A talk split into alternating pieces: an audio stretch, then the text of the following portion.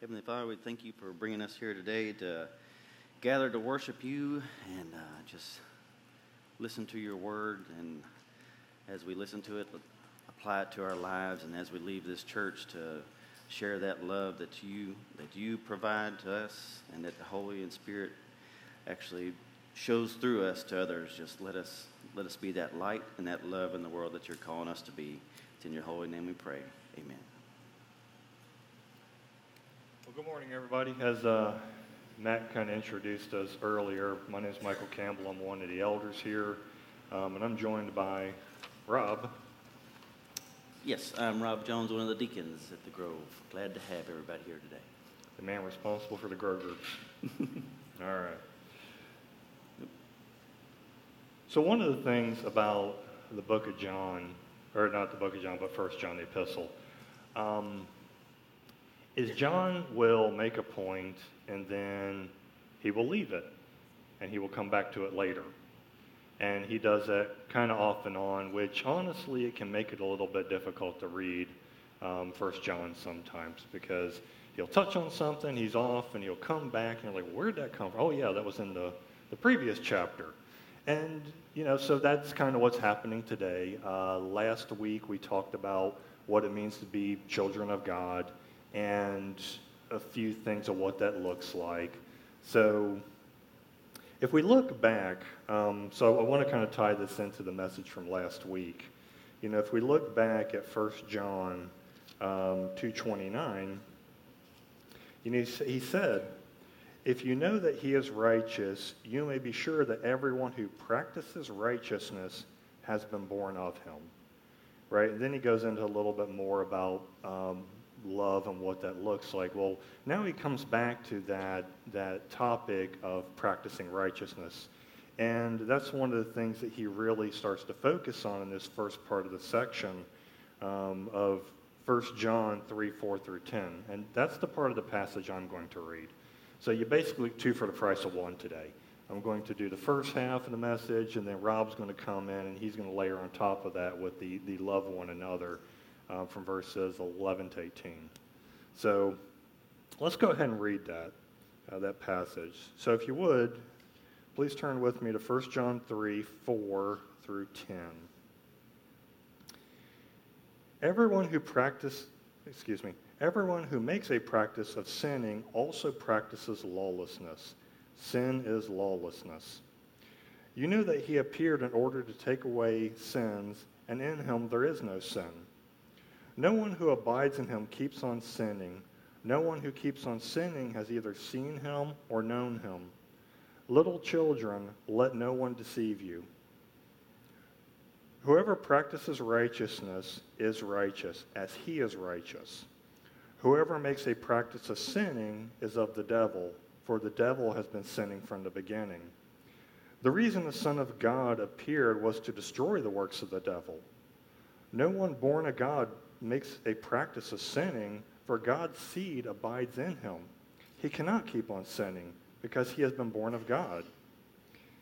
By this is it, it is evident who are the children of God and who are the children of the devil.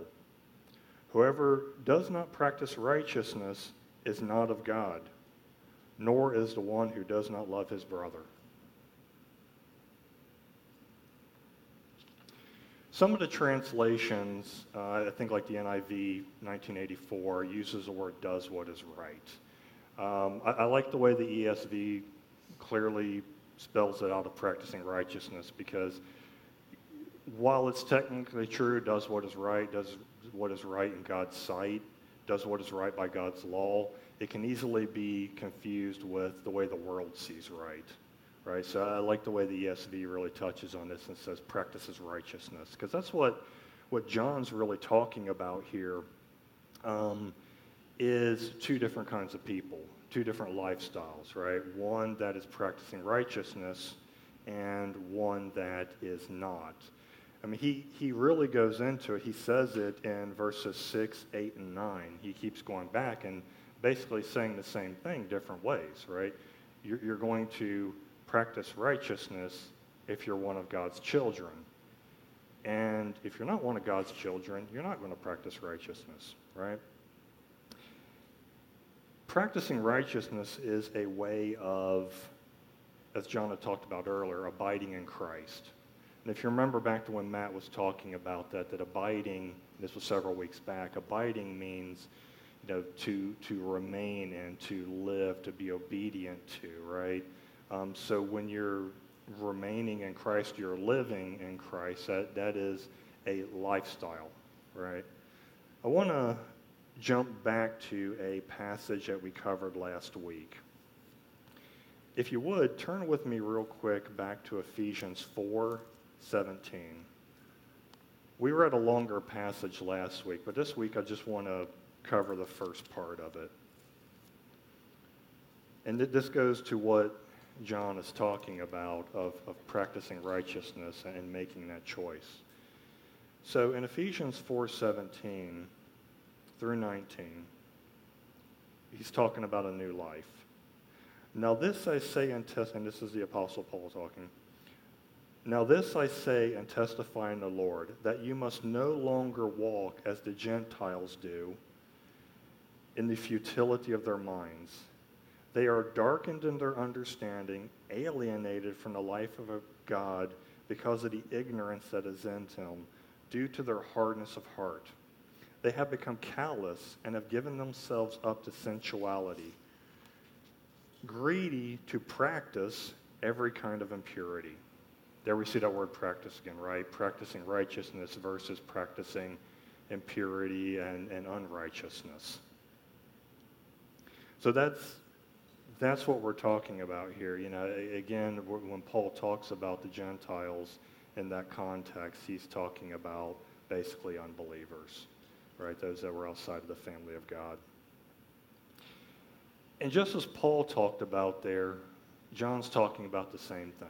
He's talking about habitual sin or habitual righteousness, right? It, it, it's a not a I make a mistake, I sin once in a while, or, or something like that, because um, it can ease.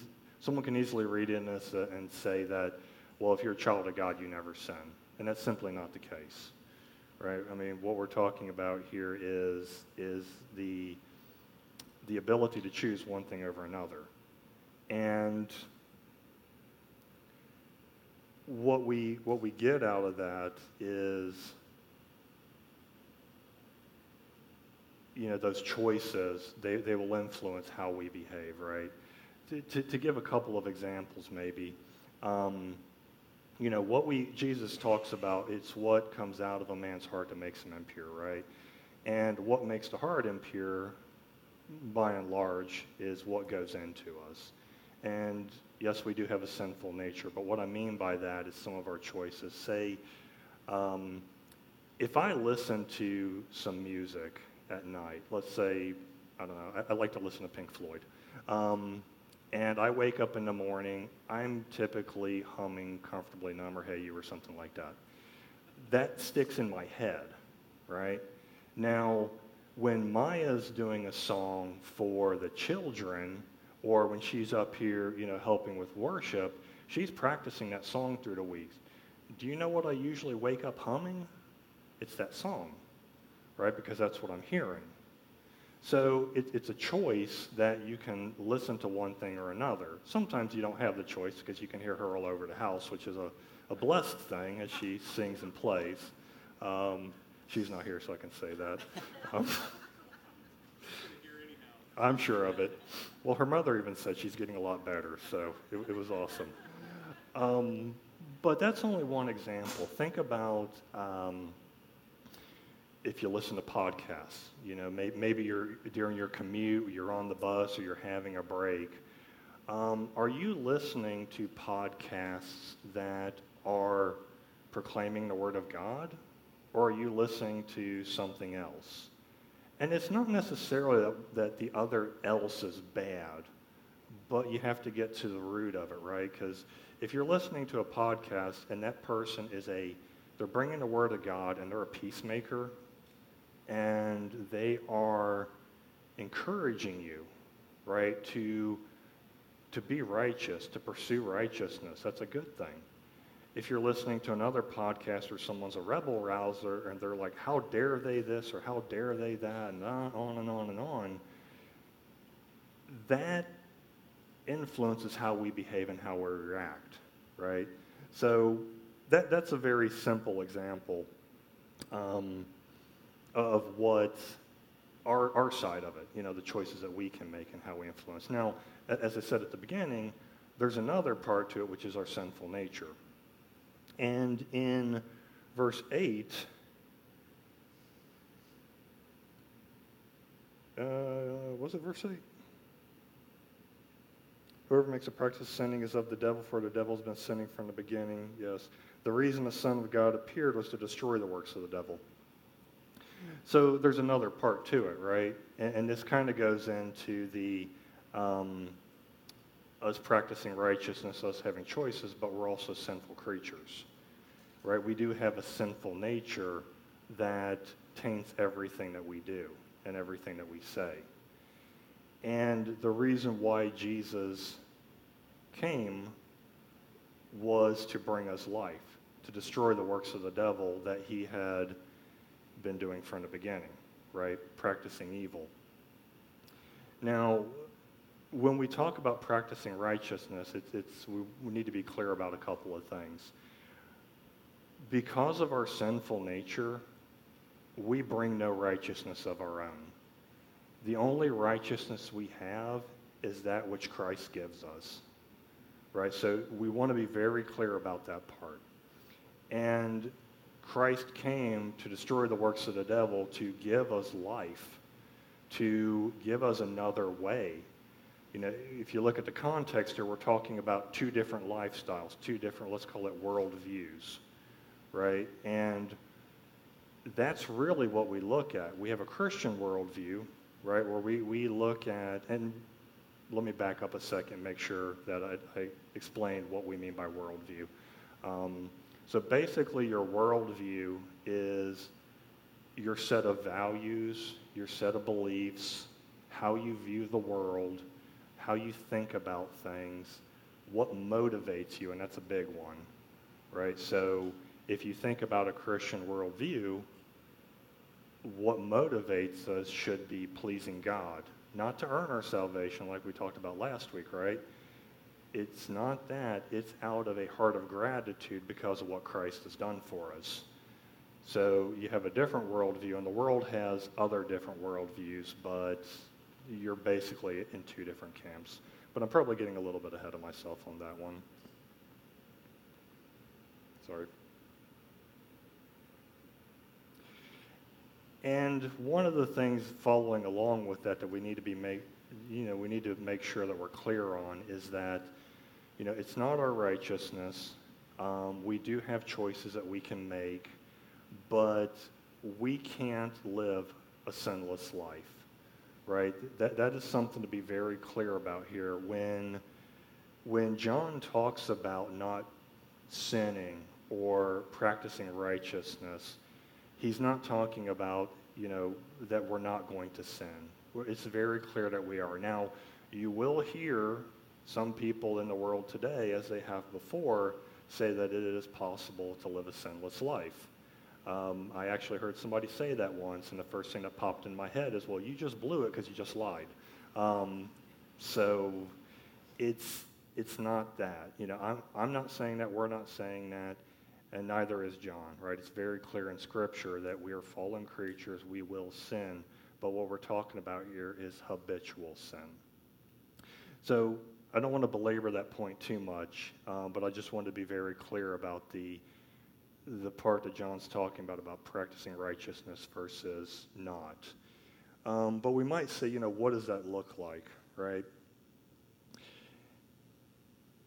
In in our study of Romans that we're doing in our Grow group, and some of y'all that are there remember this, um, probably about three weeks ago or so and in the part of the series that we covered, Dr. Kruger talked about um, some people's reaction to us being sinners. And, and, he even used the example of, well, my, my, neighbor, the little old lady, she's, she's nicer than I am. She's not mean. She's not evil. Um, when we think about sinful nature and people being sinful, and especially if we look at what John's saying here about lawlessness, it's very easy for us to start thinking in the worst possible terms, right? And I think that's why, Matt, what you talked about a few weeks ago with the total depravity, how that it, it's, it means that every aspect of us, of our nature, is tainted, right? So it, it's not saying we're as bad as we could be, right? And that's not really what John is, is talking about here either. So we can look around us and we can see people who seem to have pretty good lifestyles, make good choices, they're nice, they're pleasant to talk to, but that doesn't necessarily mean that they're practicing righteousness. Again, we have to go back to the things of what actually motivates them. What is their worldview? You know, is it a worldview of practicing righteousness, of praising the Lord and putting Him in His proper place in our life? Or is it something else?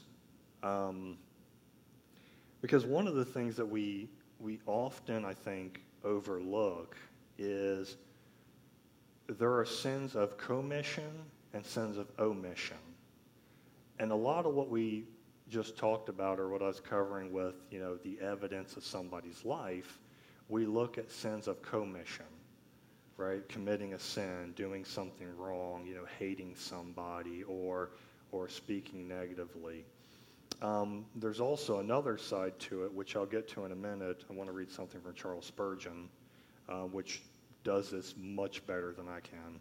Um, he talks about the sins of commission and the sins of omission. And very often, when we look at people around us, it's not necessarily that they're, they're evil, rotten people and they're committing all these terrible sins. Their sin is a sin of omission, right? So that's something that we need to be kind of clear on. Let me go ahead and read this from Spurgeon.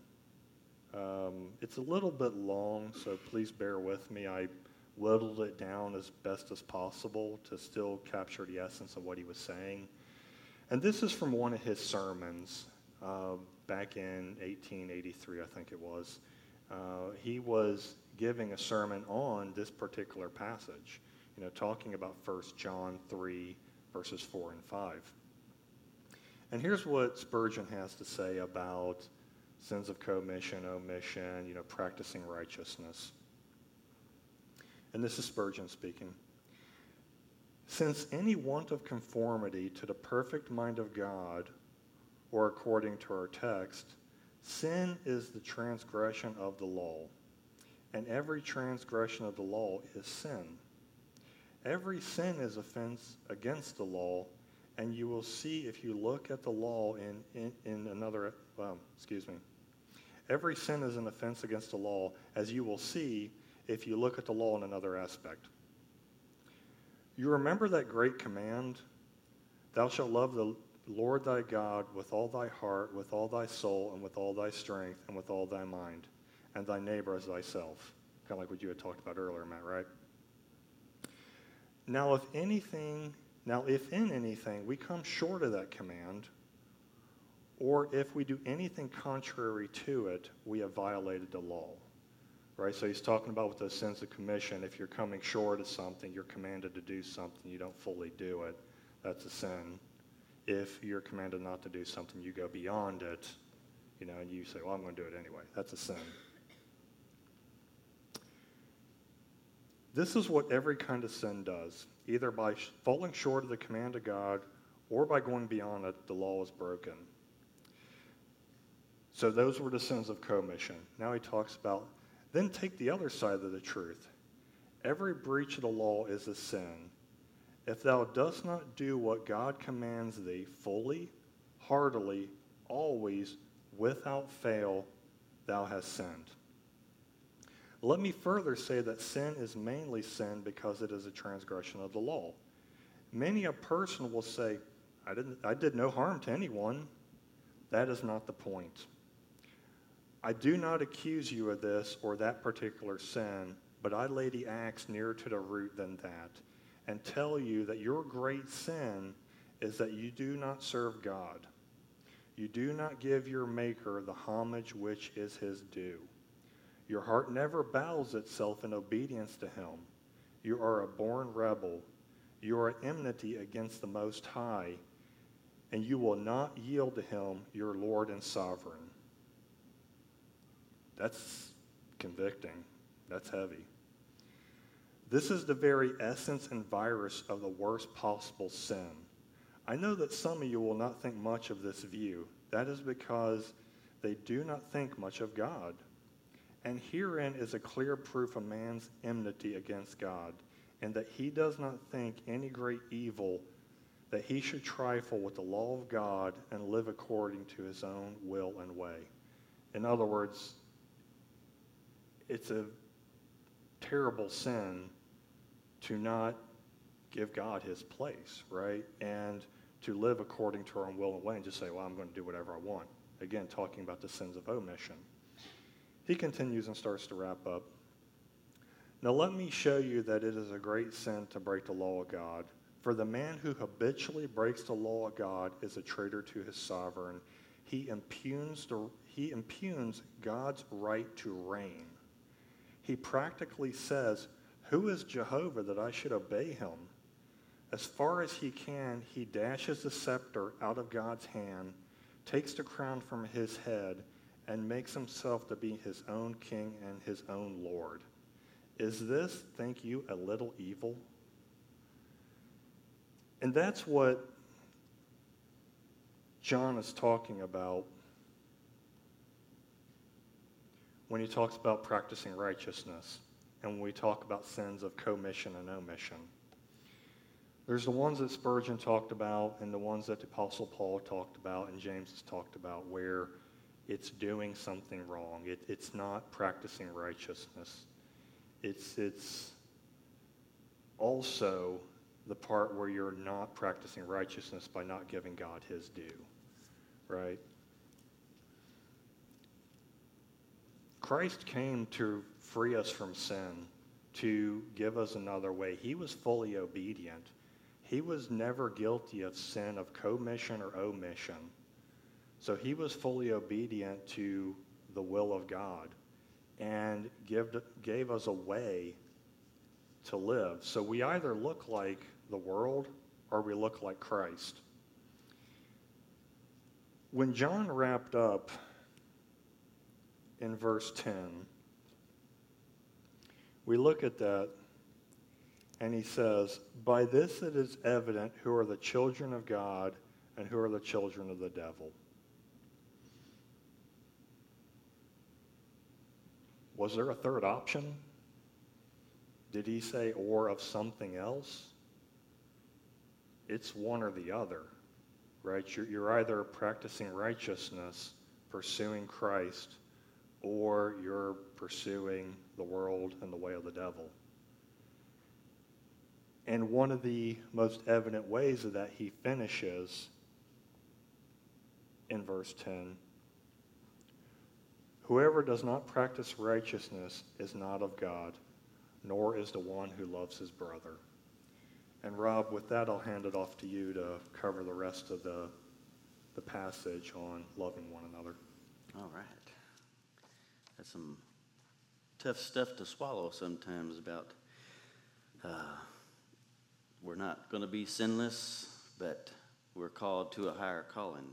Um, and to practice righteousness, not just, well, I can I continue to trip over the same sin, same sin. Well, something has to give. We have God will empower us to get over that sin, and um, and He goes in like uh, Michael said at the end of chapter verse ten was, nor is one who does not love his brother. That's a command that Christ had given already um, when he was talking to his disciples. And that's what's continued through verses 11 through 18 is about love for one another. I'll read that and uh, then we'll go through a couple main points that's in this in these verses. So it says, "For this is the message that you have heard from the beginning, that we should love one another. We should not be like Cain, who was the, of the evil one and murdered his brother. And why did he murder him? Because his own deeds were evil and his brothers righteous. Do not be surprised, brothers, that the world hates you. We know that we have passed out of death into life because we love the brothers. Whoever does not love abides in death. Everyone who hates his brother is a murderer, and you know that no murderer has eternal life abiding in him. By this we know love, that he laid down his life for us, and we ought to lay down our lives for the brothers. But if anyone has the world's goods and sees his brother in need, yet closes his heart against him, how does God's love abide in him? Little children, let us not love in word or talk, but in deed and in truth. Um, so, throughout all of First John, uh, John's been going back, basically back to the basics of Christian living, and he goes through true doctrines, um, ways to live obedient living, and also fervent devotion. And uh, in these verses here, he's continuing that with we're to love one another, and he takes it a step further about loving the brothers, those fellow Christians we'll have a deeper love for them than um, that of the world.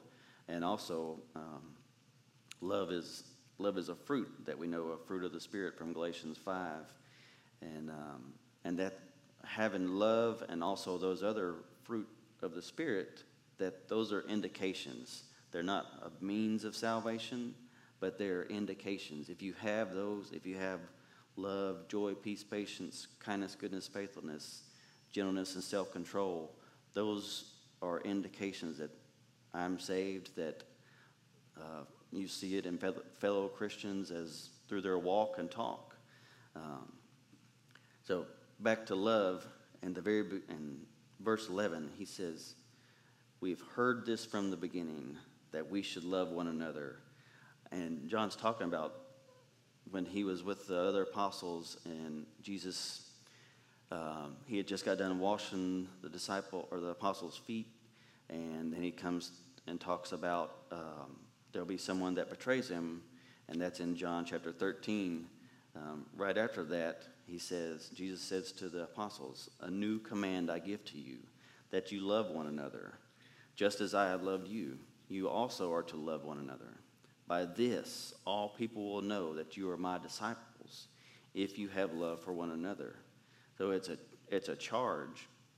And um, a quote from his name is Francis Schaeffer, and he's saying, he said, John is saying, don't forget this. This command was given.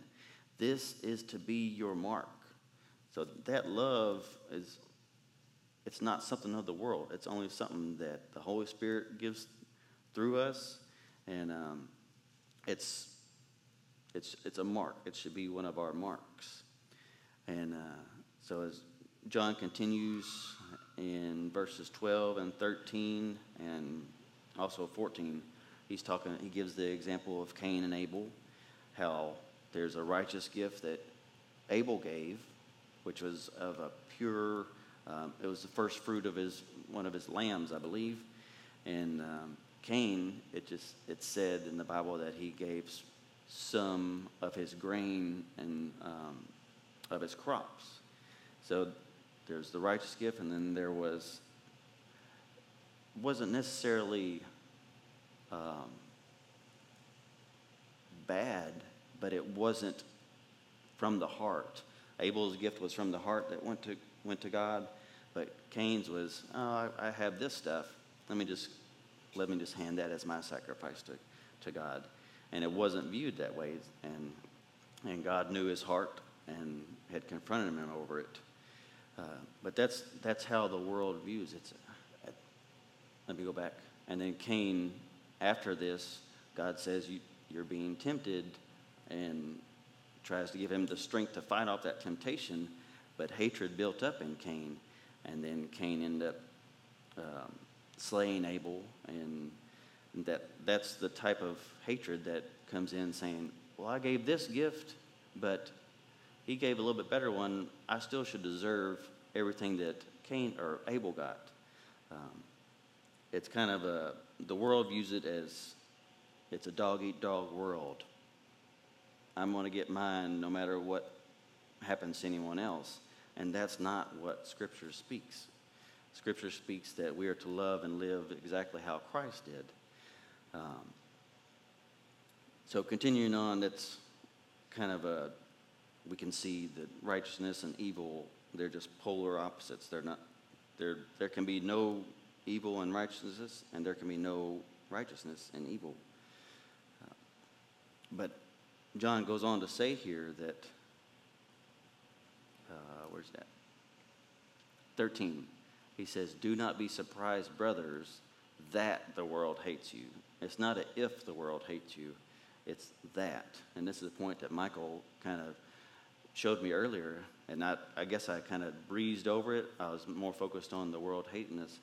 But it's, it's not a if the world hates us, it's that they will. Because you'll see it, and you'll, you'll notice it, and it's not something that's arbitrary. It, it'll, it will happen that you'll have those who hate you and think that, oh, you're just a goody two shoes or something like that. I mean, there's, there will be trials between us as Christians and those in the world.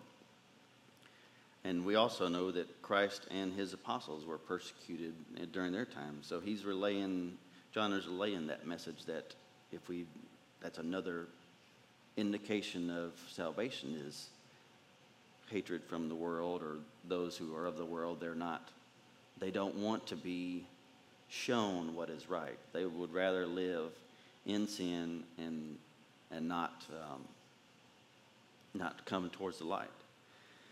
Um, continuing on, let's we'll go into 16 to 18, and he's talking here about love for the brothers, love for those of Christ, fellow believers. Now, in this specific instance, is John talking about just the love that as believers we should only love fellow believers not those of the world? He's not he's not John is not nullifying what Christ has already said about love for your neighbor. He is taking it a step further that we should have a deeper, more uh, not just a fellowship, friendship love for fellow believers, but it's just this it's a divine love that I want to see you be the best um, Christian you can be. I'll, I'll, if you have any type of need, I'll be there for you no matter what and he's, he's it's taken it a step further, and it doesn't nullify those commands that we already have of loving our neighbor as ourselves, which is um, in the parable of the Good Samaritan, the the guy I forget who it was says, "Who who is my neighbor?" When he when Christ goes through the whole message of the parable of the whole of the Good Samaritan, he asks, Who is my neighbor? And Christ returns that question back to him after he, after he tells the parable of the Good Samaritan, which is there was a guy that got robbed on the street. He was left for dead. And there was at least two or three others that passed by, um, passed by him. They went to the other side to just not even go near the one who was hurt. And then the last was the Samaritan who stopped, helped him, um, put him up, and uh, took care of his wounds and everything. And then Christ asked um, this, I think it was a scribe, who do you think the neighbor is? And it was the one who showed mercy to the, uh, the man who fell among the robbers. So John is saying here, and I mean, that was, that's Christ saying all about loving our neighbor. But what John is coming back to is, especially verses 18 and verse 18, he's coming back to love in action. Not just love by word. I can sit up here all day long and say, I love you, but if I'm not showing it to you, if you need help or if you, if anything, if I'm not there for you in your time of trouble or struggle, then am I really loving you or am I just talking, talking in the wind? Um, but that's we should be we should love not only in word but in deed and in truth.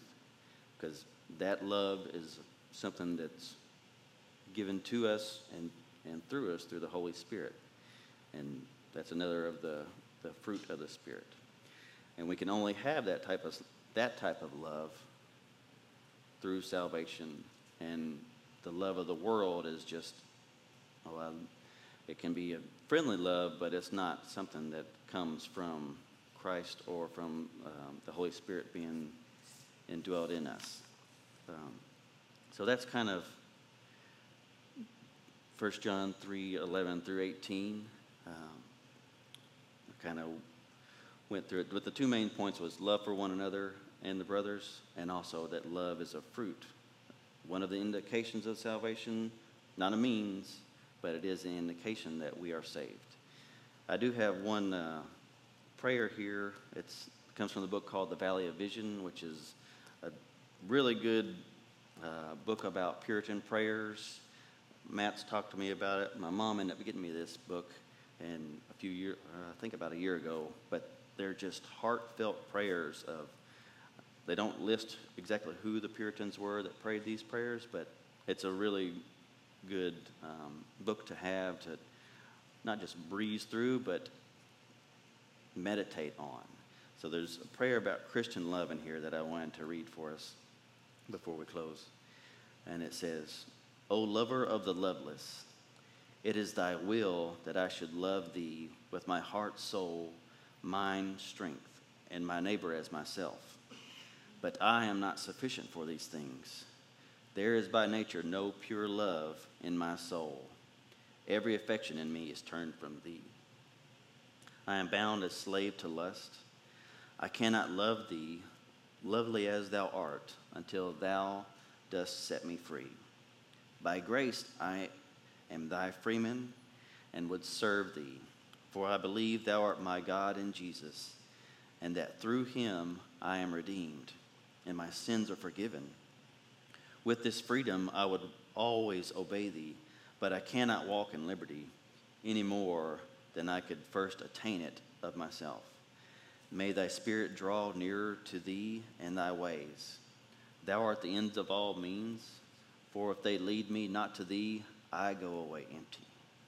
Order all my ways by the holy word, and make thy commandments the joy of my heart, that by them I may have happy converse with thee. May I grow in thy love and manifest it to mankind. Spirit of love, make me like the loving Jesus.